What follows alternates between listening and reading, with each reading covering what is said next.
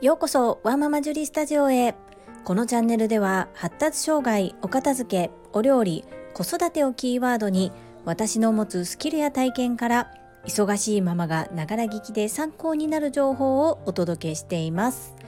さて皆様いかがお過ごしでしょうか？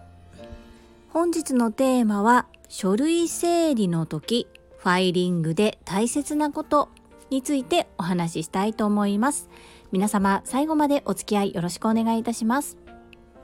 私はサラリーマン25年目のパラレルワーカーなのですが今サラリーマンとしてお仕事をさせていただいている会社の私の所属する部署。そこで合間合間を見て整理をたくさん進めてきました。そしてなんとそのやり方が評価されて視点全体にそのやり方をレクチャーできないかというお話がありました。簡単なパワーポイントを作成して提出したのですがその後特に連絡がないためそれが採用されたのかその方法を取り入れていただけるのかどうかは分かりません。ですが会員全員がとても役に立って書類の管理がやりやすくなった方法がありますのでそれを一つお伝えしたいと思います。家庭ではちょっとあまり当てはまらないかもしれないんですが参考にしていただけると嬉しいです。それはファイルの背表紙に保存期限を書くです。よく見かけられる惜しい感じの背表紙の保存期間の表示なんですが5年保存だったり8年保存7年保存というような何年間保存しなければならないっていうことはファイルの背表紙に記載があるんですね。でもその5年や8年や7年というのがいつから始まっていつまでなのか私たちの課でファイルに背表紙をつける際必ず4つのことを記載するというルールを作りそれをフォーマット化しました1つ目は等級表示です。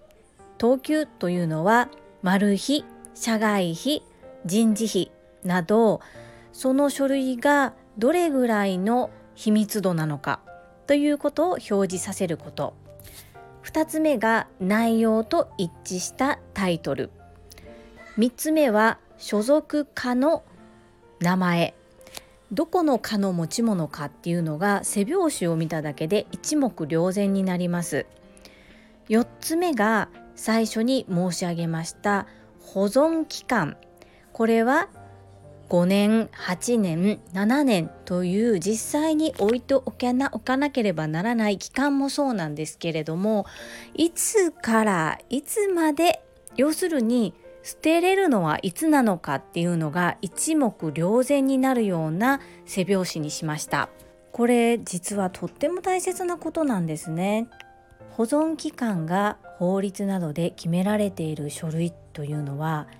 正直あまり見返すことがないんです。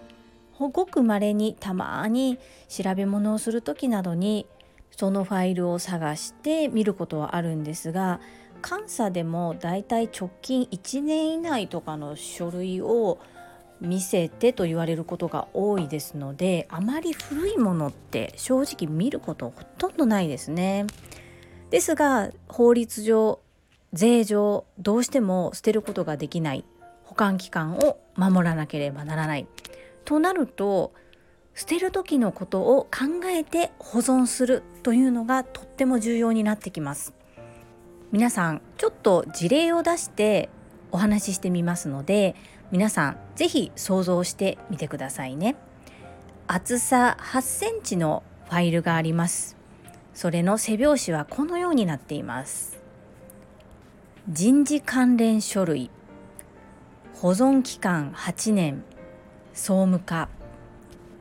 これでいつ捨てたらいいか一目瞭然で分かりますでしょうか？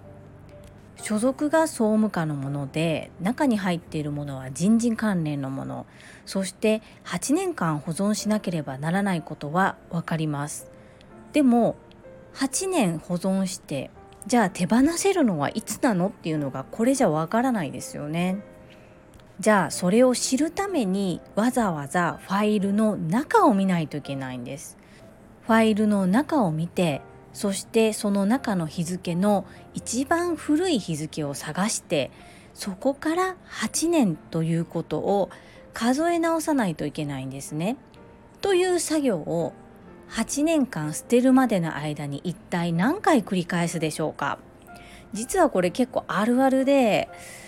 あれこれ何年やったかな何年に捨てれるんやったかなみたいな感じで中を見てみてそしてその時あじゃあまだ捨てれないやとかあ2年後だって思うんですけどそれをまた書かない。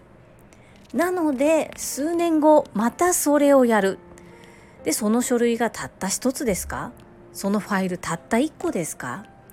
違うんですよ。そういうファイルが莫大にあるんですね。これじゃいくら時間あっても足りないですし人件費の無駄遣いになります。一番最初ファイルをする時にしっかり背表紙にいつ捨てれるかっていうことを頭に置いて何年何月から何年何月まで保存というふうに書けば